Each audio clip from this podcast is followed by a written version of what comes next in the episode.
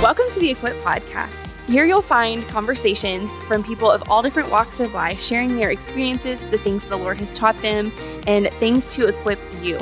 Equip is based on Ephesians 4 11 through 13, that talks about equipping God's people for works of service so that the body of Christ may be built up. That is our goal here to build you up and equip you through seasons of ups and downs in life. Welcome back to another episode of the Equip Podcast. I'm your host, Taylor Gibson, and today I'm joined by Linda Fayles. I asked Linda to be on the podcast during the month of October because it's Breast Cancer Awareness Month. Every year, Linda walks and prays for Team Hope, a group of women with bre- who have breast cancer. Linda is wife to Don, and they have three kids and five grandkids. She was a preschool minister for 19 years and now volunteers in various ministries in our church. Linda, thank you for being here today. I'm glad to be here, Taylor. So, will you tell us how you got started walking for breast cancer? Well, in 2006, my mother passed away from pancreatic cancer, and I was grieving her. And it had been a year since she passed away, and I was still grieving her. And one of my volunteers in my preschool ministry came to me, a, a young mom, to tell me that her breast cancer had come back. Mm. And it just hit me really hard. Um, Jennifer had been a part of my ministry almost from day one and was just one of those key volunteers. And she had two young children and a husband. And I was so upset with about Jennifer and I just wanted to do something. I think it was from my grief for my mom and then the grief of Jennifer. It was bad. It was metastatic and not going well. And I was reading or looking through a women's magazine and I opened it up and there was a full page ad for the Avon. And I'd never heard of Avon doing breast cancer walk. And it was a two day walk. And it, so it was a marathon, 26.2 miles at that time. And you had to raise a certain amount of money. But when I started reading through it, I thought, well, I can do two days and I can certainly walk 26 miles. Little did I know how far that really was. but when I went through it and looked at it, Avon at that time did six walks across the country and the one in Texas was in Houston and the dates were April 4th, 2008 and my mother would have been 80 on that day. Oh, And I sweet. just felt like God was telling me, this is what you can do, Linda. This is something you can do to help others. Yeah. And I already knew I had the gift of encouragement. God had revealed that to me. So I thought, I'll do it. I'll do it. And everybody's going to want to join me. Uh-huh. But, But they didn't. no, but they didn't. Well, it sounds like you got started in this to process your grief. Is that right? That's correct. I really think I did because at that time I just really was in a slump, kind of a depression. And I started walking. I had to start training right away because this happened in December and the walk was at that time, I think it well, April 4th was my mother's birthday. So mm-hmm. it had to have been the 1st of April. And I had to gear up to do a marathon. It's not a lot of training time. Yeah. And I'd only, up to that point, maybe walk two miles wow. at a time. Wow. Had no idea what that meant to walk that far.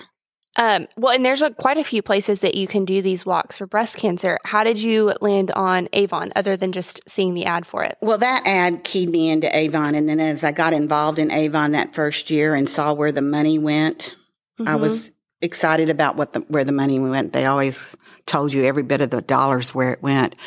And I looked at Komen because a lot of my friends had done Komen. Komen always did these big walks in Austin. They do them all over.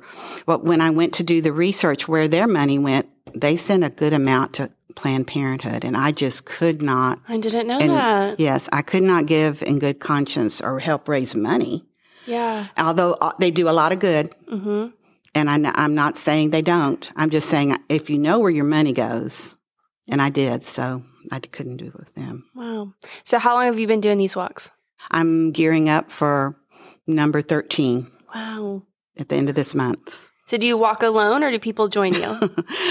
like I said, I had this vision of, I called myself Team Hope and that was the women I was walking for and people that would walk with me. And the thing was people would walk, want to walk with me because mm-hmm. they thought everybody thinks they can walk, but they couldn't Sure. raise the money. They didn't want to ask people for money. And that was what kept people from walking with me. So that first year I walked by myself with a thousands or whatever, 2,000 other women Uh-huh. in Houston. And my husband and son followed me in the truck. they didn't even want to walk. They didn't walk. they played music, but they didn't walk. And they brought me, I think they brought me a Slurpee the second day when I said I can't go another step. I can't keep going. Here's a Slurpee. yeah. Yeah, no, they didn't walk with me. Uh, eventually, over the years, my daughter would join me walking and my granddaughter, and mm-hmm. that was precious. And then I had a dear friend, Amy, who worked in my ministry, and she and her daughter started walking, and they officially, Amy officially walked and raised the money too. So, who's walking with you this year? Anybody? My, well, my husband will, and my friend Cheryl. Cheryl Hay, when it started, Avon joined American Cancer Society in 2017. Mm-hmm. And so now I walk for Avon and American Cancer gotcha. Society. And it's in Dallas. And uh, my friends Cheryl and Bill and Don will walk for sure. Hopefully, other people might walk with Still me. trying to convince a few. Yeah. so, do you have any unique stories from these walks? Oh, Taylor, there are so many, and I call them my God stories or God sightings. Uh, one of the years, because I'm older and maybe a little bit heavier than I should be, walking a marathon is hard. Mm-hmm. You get up, you walk 13 miles, you go to bed, you get up and walk 13 more, or 13.1 miles. And I think it was in 2014 or 15 that it was the last day, probably the last two miles and I fell. I have to walk, watch my feet, and we're walking on streets in Houston and yeah. sidewalks. Uh-huh. So it's kind of rough terrain. Yeah. Well, I just fell. And when you're my age and you fall, you don't jump up. Mm-hmm. You just lay there to assess what's broken. That oh gosh. And Kelly's running, and my daughter's running to get her dad, who's in the suburban driving, and this young man and his girl, not a girlfriend, I think it was just his friend, helped me up and start and I, his name was Jared. I met him, and it was so sweet. He helped me up, and we, anyway, I, I finished the walk. And Jared became kind, and I think we took a picture. It was at mile eleven the second day um, with Jared, and then the next year, and then we're we're talking thousands of people. Yeah. Um, the next year, I'm walking and I had talked my daughter-in-law, Julie, into walking with me. And again, people don't realize you really have to train. Yeah. You can't just jump in you and just walk. show up and walk 26 miles. But young people think they can. Yeah, sure. so Julie was walking with me and I could tell she was struggling. And there, and there were Kelly and some others with us too, but they had trained a little bit and knew what was going on. The second day, and we stopped at a stop sign and, and Amy, my other friend, my friend that was walking with me, actually noticed that Jared was right behind us. Oh. And so he started talking to Julie, and he and Julie talked all the way the and got her through to mm-hmm. the and it was at the same place where I'd fallen. Oh, that had sweet. to be God. I mean, oh, I really believe that was God. I mean, there's lots of stories like that, and I like I could probably talk forever. Oh, please share things. another one. Let me think what another story might be. Um, oh, this is kind of not good, but good. In 2016, I think Thad was, all my kids were walking with me. That is your son? That is my son, okay. not Kurt. Kurt wasn't walking. and I, anyway, the second day again is the hardest. Uh-huh. And I'm walking and I'm really, I'm aching all over. And I, I was praying. I said, God, I know my body is failing me. I really did. And I said, what's going to go first? I really thought that. What's going to go oh, first? you, you start to think those uh-huh. things like it's going to be my hip, it's going to be my knees, what's going to go. But anyway, I finished that walk but that year, I mean, that summer after that walk was in April, one of my knees really stopped working. Wow. So I finally saw an orthopedic doctor and there was bone on bone. But actually, both my knees were bone on bone. So I had to have it replaced. You've had both knees replaced? Just one. You've had a knee replaced and you still do these walks? Yeah. That yeah. is incredible. That's well, the Lord. I haven't done a marathon since then because the walk has changed to three miles now. Still. I know, I know. And the other one's bone on bone and I haven't had it replaced yet. But God said, this is what you're going to do. And you're going to have to have that replaced. Well, I had it replaced a month out from the walk and I couldn't do the walk that year. So Kelly and Taylor and your daughter and granddaughter, our daughter and granddaughter walked for me. Aww. I followed him in the car. We Don with has a playlist that he uh-huh. plays and he follows us as we walk. That was in Houston. I love that. Yeah. Okay, so you've mentioned Team Hope. Will mm-hmm. you tell us a little bit about what that team is, who it is? Well, initially, and I love the way way you look at it as the big picture. Initially, I think of Team Hope as the people that are walking with me and helping me raise the money.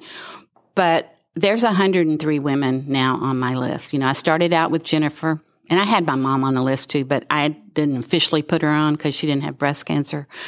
But um, 103 women. And I, there's two now that I'm praying for that are probably going to be on my list too, that are right now. One's in MD Anderson, and another one is um, just had a double mastectomy. So, how do they get on the list?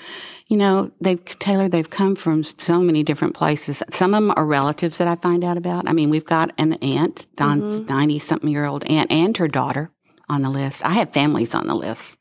I have friends that'll come to me and say, "I've got this friend," and Yeah. there's people that I know that I've come in contact with, and I'll go to them. I don't just automatically put people on the list. Mm-hmm. I say, "This is what I do. Is it okay with you?" If I put you on my list, and that your name might be used sometimes. I don't use last names usually, but Yeah. uh, so they've come from all different places. And it's only women that have been diagnosed with breast cancer? Yes, it's only a. That seems to be what God's telling me to do Yeah. is the breast cancer uh, diagnosis because there's so many different kinds of breast cancer, so many different stories. Each one of the women has a different story. Mm-hmm. Um, and like I said, some are with Jesus now. One of my dear friends fought it metastatic breast cancer, which is when it spread for 29 years, Wow. and passed away in 2019. Wow. Yeah. How have you seen the Lord move through that list?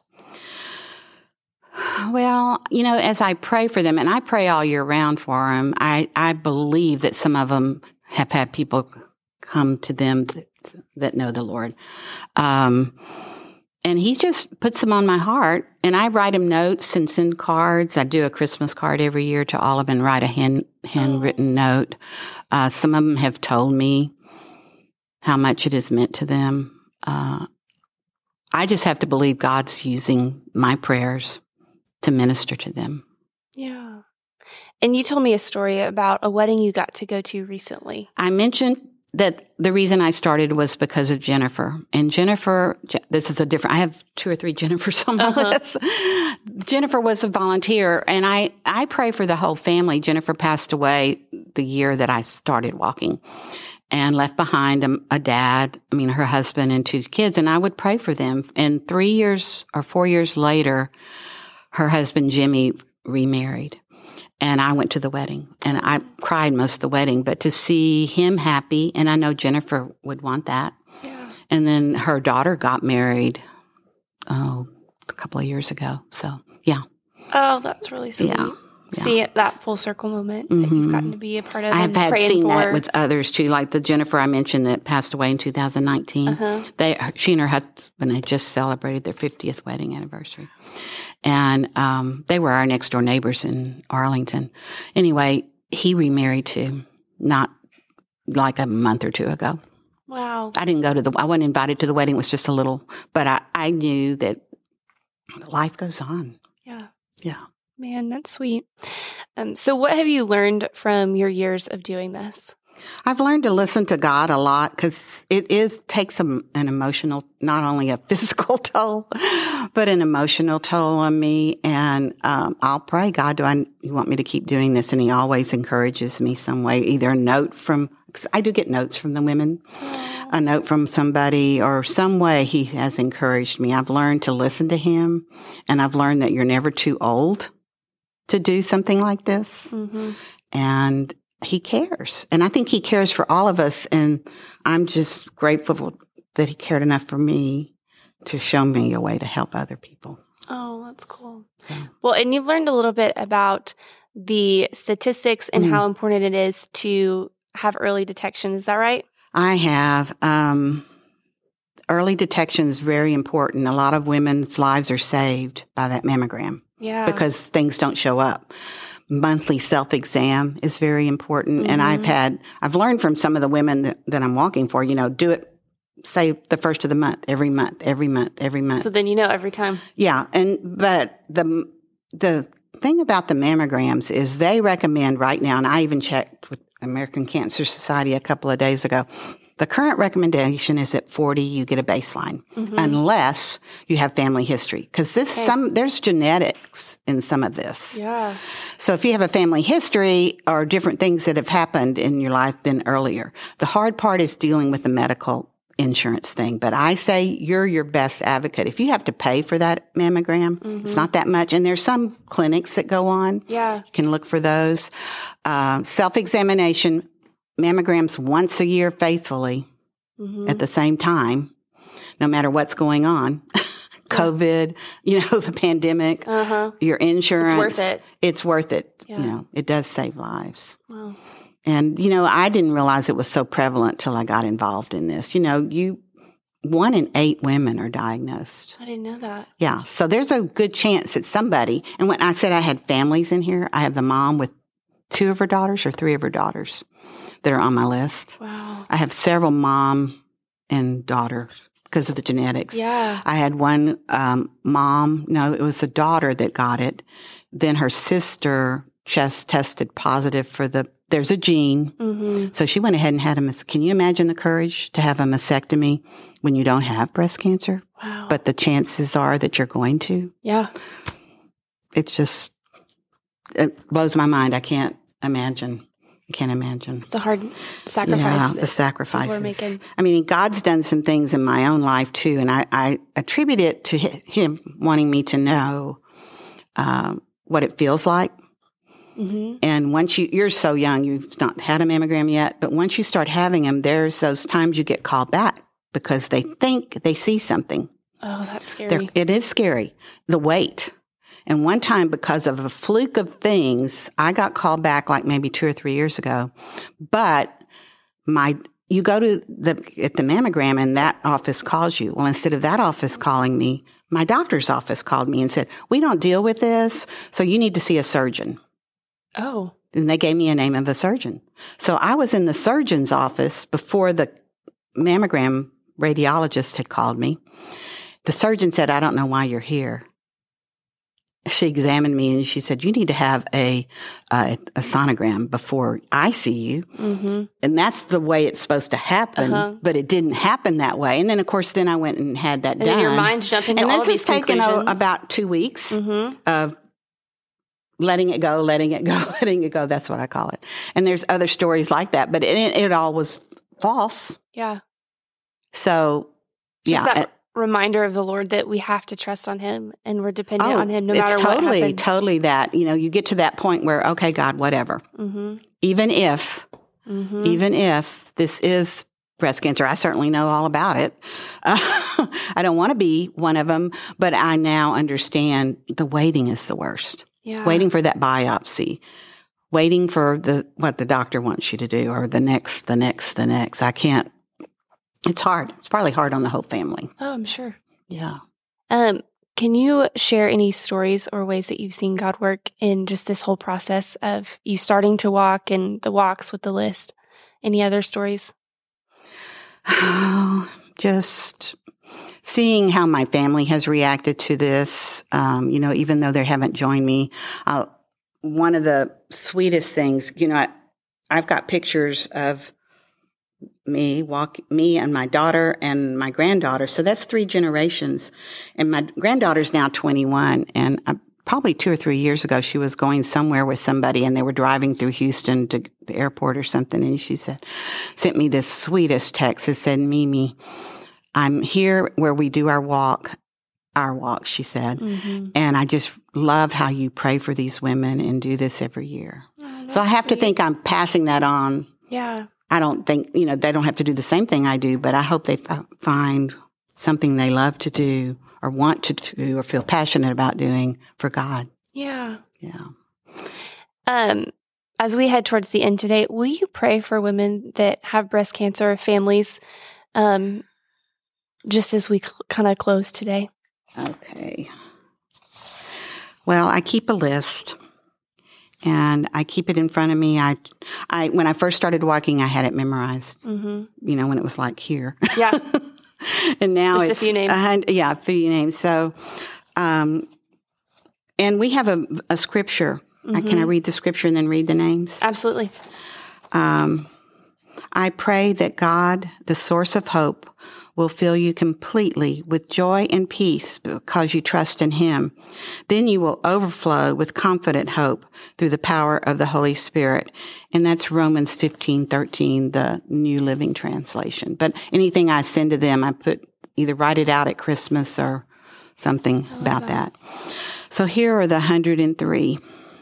Jenny A, Samantha B, Bessie B, Cheryl B, Amy C, Jamie F, Cheryl F, Jennifer G, Bonnie G, Brenda H, Don H, Carol H, Jan H, Libby H, Jennifer J, Jane J, Pat L, Flo L, Linda M, Dana M, Marshall M, Marcia, Erica N, Tamara O, Christy P, Gwen P, Kelly R, Robin R, Sylvia S, Cheryl S, Rose S, Teresa A, Joni J, Tana W, Lynn K, Emily F, Deneen J,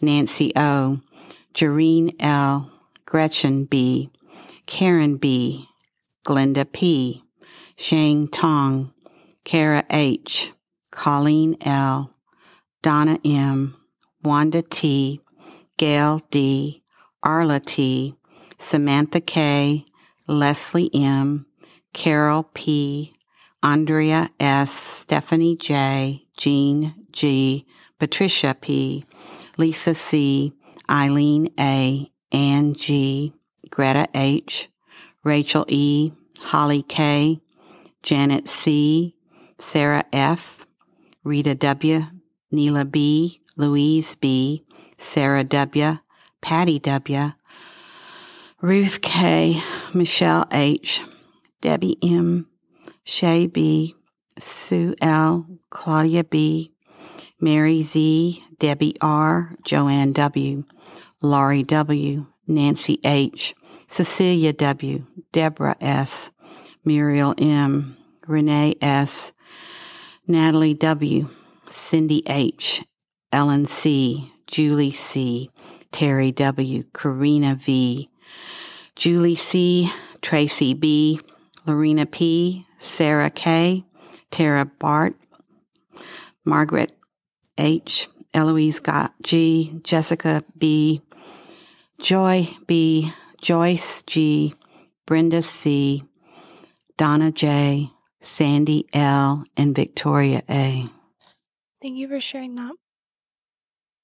Will you pray for them and then anyone listening that has been impacted by this? Heavenly Father, these names mean something to me, and I know they mean something to other people too. I ask you bring a blessing into their lives and into their families.